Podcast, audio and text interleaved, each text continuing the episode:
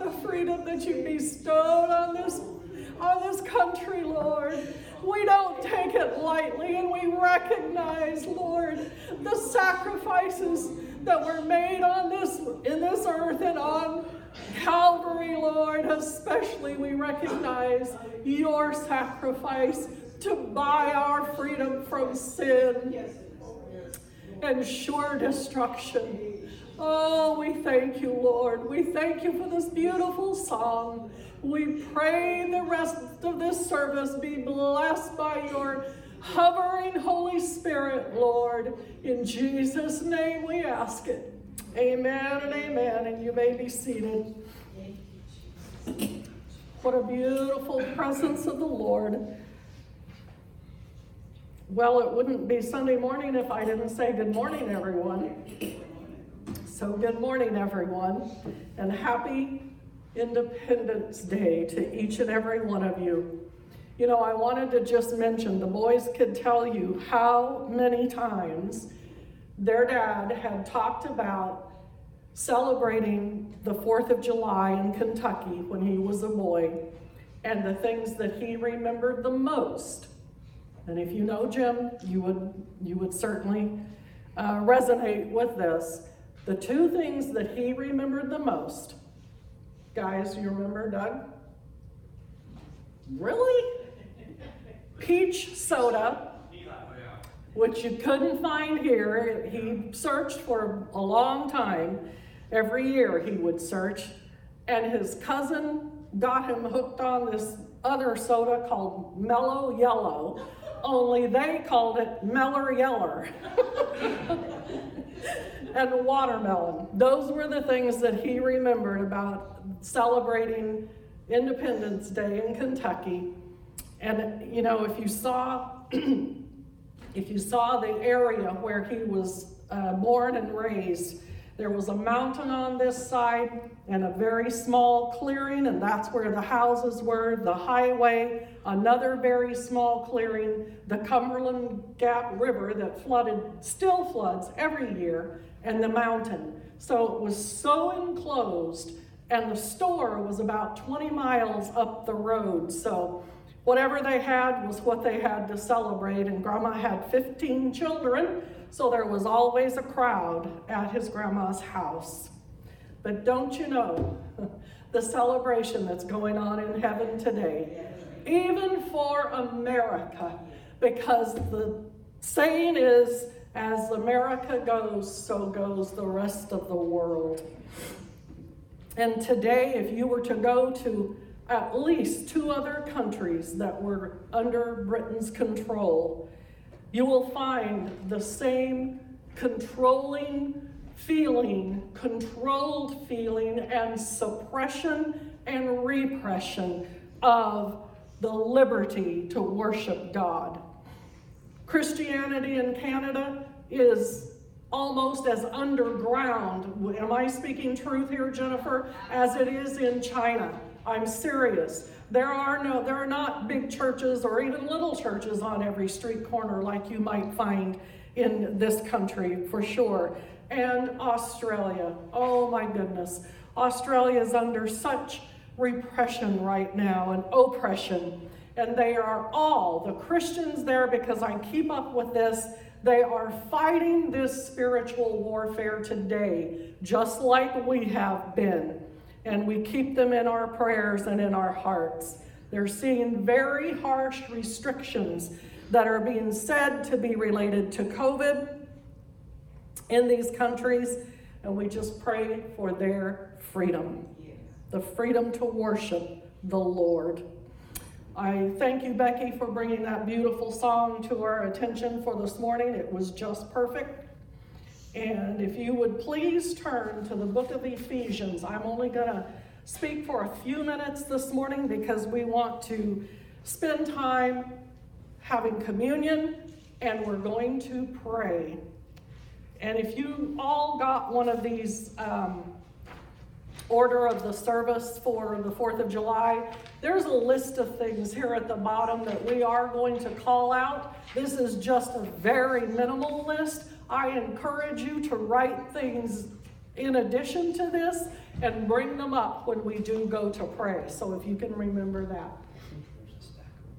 Huh? Oh, yep, thank you. Ephesians 2 14 through 22. I want to say a couple of things. This week has been really weird. um, I started out with a sermon, preparation of a sermon, and it's 90% done, and that was by Tuesday, I think. On Thursday, the Lord gave me another strong leading, and it was basically the same topic, but different, uh, different viewpoint and aspects of it. And on Friday, I got yet a third one. And I, I'm praying and I say, Lord, I'm, I'm really seeking your face here. I'm desperately trying to get the word for your for this morning, for Sunday morning. And, and I've got three, and not one of them are 100%, but they're almost ready. And I just really went to prayer and I said, Lord, you've got to show me what you want me to say for today. What is the message for today? Last night, about, I don't know, I went to bed. And I was watching a video that I've been watching on uh, YouTube of this husband and wife who bought a sailboat. I don't know why I'm telling you this, but bear with me for a minute. It's a beautiful sailboat, has three sails, I think three staterooms, two cats on board, believe it or not, and they're sailing all over the world. And I was watching this. It's, it's mesmerizing for the boat to be on the waves, and some of those waves are incredibly big. It is mesmerizing, and I just love the sound of the waves hitting the boat and crashing over the top of the boat. And, all of it. So I was just watching it just at peace. And the Lord dropped in my heart, for He is our peace. Ephesians 2, verse 14. We're going to read this passage. And it brings tears to my eyes because the message the Lord brought forth this morning is about tearing things down and putting them back together again. This is talking about the church, the foundation of the church in this passage here. For he is our peace, who hath made both Jew and Gentile one, and hath broken down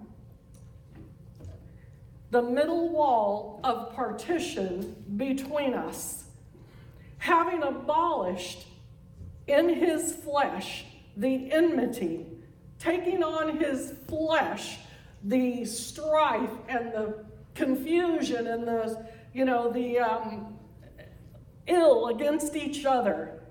Even the law of commandments contained in ordinances, doing away with it, for to make in himself of twain or two one new man so making peace, and that he might reconcile both unto God in one body by the cross, having slain the enmity thereby. Jesus died on the cross, the action of his death, the sacrifice of love that he gave dissolved that enmity and brought us together as one under God. And verse 17, and it and came and he preached peace to you which were afar off, to the Gentile, and to them that were nigh, to the Jew. For through him we both have access to God by one Spirit unto the Father. Access unto the Father by one Spirit. Now, therefore, ye are no more strangers or foreigners, but fellow citizens with the saints and of the household of God, And this would be my text right here, verse 20. Talking about the church. Oh. And we are built upon the foundation of the apostles and the prophets, Jesus Christ Himself being the chief cornerstone. I'm going to stop right there for just a minute and interject. I read about the cornerstone. They would bring many stones to the builder, and the builder would say, No, this one has a flaw. No, this one is not strong enough to hold up the building. And they would weed through all of the ones until the builder said, This is the one. This is the strong stone. This is the one that will hold up the foundation, and the whole building will be started upon that cornerstone. This, our Lord Jesus Christ Himself, being the chief cornerstone, in whom all the building, the church, fitly framed together, grows unto a holy temple in the Lord. Aren't you thankful for the growth in the Lord that we can become a holy temple in Him? in whom ye are also builded together. Listen to this for an habitation of God through the Spirit. Thank you, Lord. Thank you, Lord, that we as a church are builded together, knitted together by the Holy Spirit to be the habitation of God the Father Himself. Thank you, Lord. I appreciate this word. I appreciate where the Lord took me. As I said, I was enjoying this beautiful, peaceful passage. Some of them are not on this sailboat that they're on. And the Lord dropped this scripture for He is our peace. And we're going to have communion next, and we are standing upon and we are pleading the power of the blood of Jesus over this country and over our very lives. So uh, maybe Doug and Don, if you guys wouldn't mind coming passing out the implements for the communion. As I was putting this together, I remembered the scripture, Revelation 2:13. Go ahead. Yeah. God knows where we live and where the seat of Satan is. Don't think for one minute that God is not aware or taken by surprise or not in control of what's going on. He knows where the very seat of Satan is. And he told the church in Pergamos, I believe it was in the second verse, uh, second chapter of Revelation, don't worry, I know you live in this city where the seat of Satan is, but I see you, I'm with you, and I will keep you, even though Satan's seat is there. There is nothing too hard for our God. Let's stand, if you will, in honor of the communion this morning. We won't take too long. As a matter of fact, I think we'll just pray over both at once. I don't think the Lord would mind.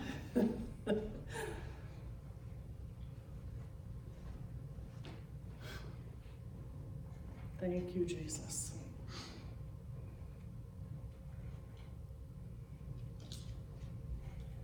He's broken down every wall of partition to make a way for us to be one with Him. The church, build upon the sure foundation. Thank you.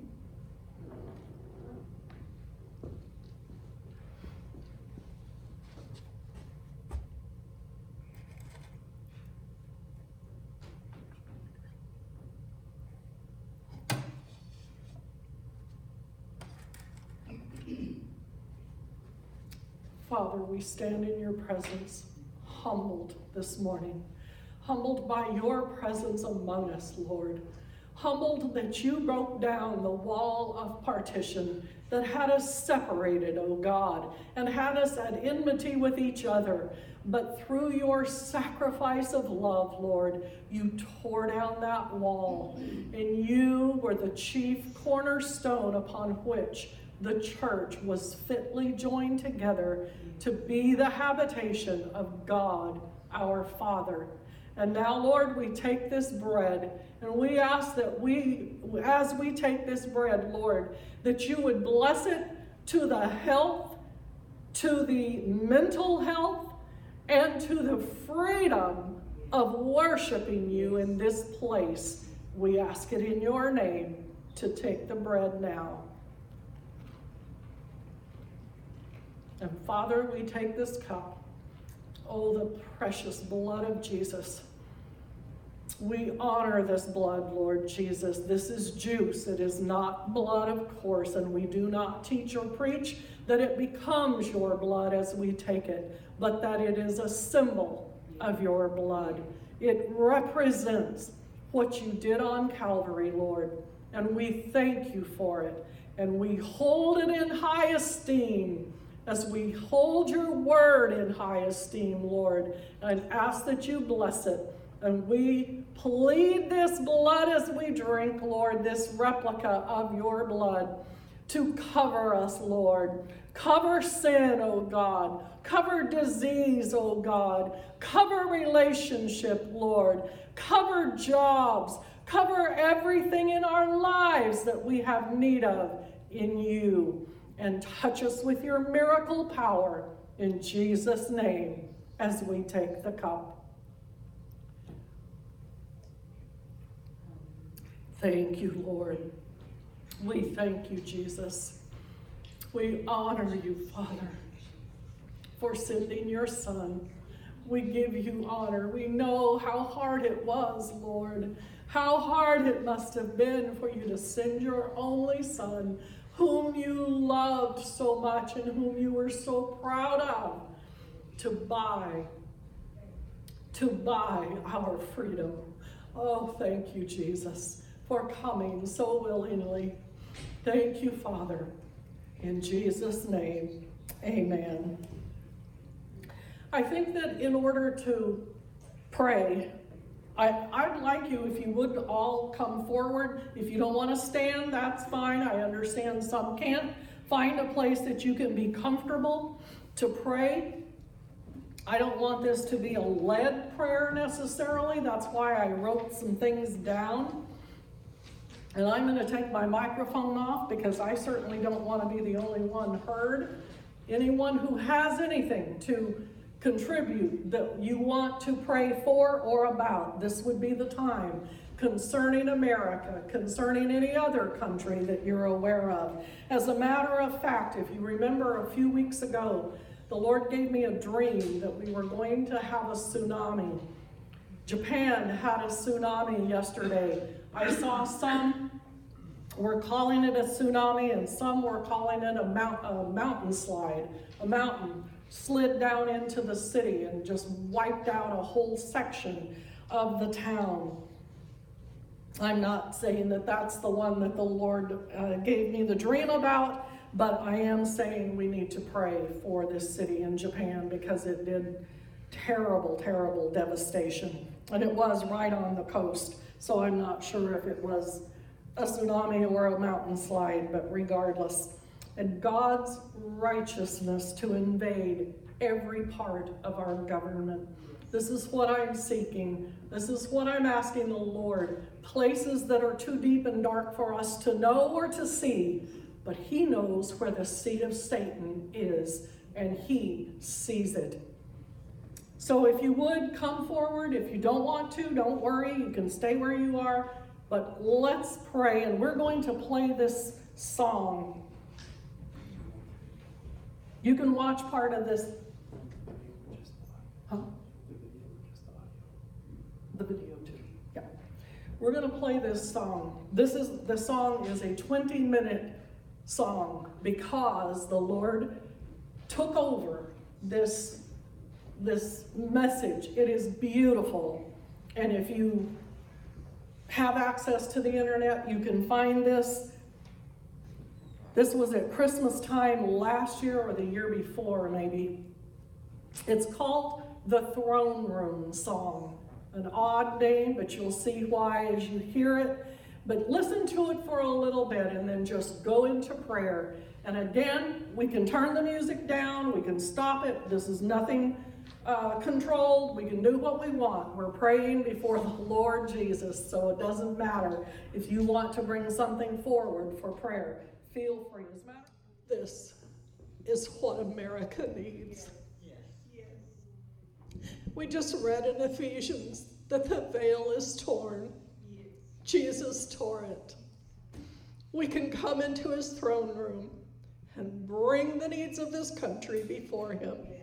Thank you for staying. I hope you enjoyed it, and I know the Lord heard our prayers this morning. Let's stand and we can be dismissed.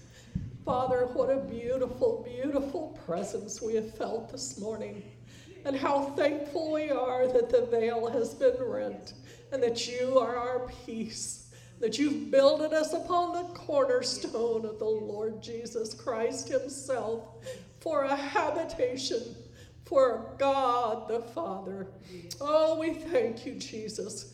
Go with us today, Lord. We pray for protection, safety, and help of all of our members, Lord, of all of the saints of God. And we pray, God, for America. God bless America. In Jesus' name, amen. Remember, I am your peace. The world may be in torment. There may be upheavals around you. But trust me, lean on me, Yes. call on me. I am your peace. Yes. I will go with you. I will see you through. I am your God, and I am your peace. Praise Walk with me. Praise the Lord. Thank you, Lord. You.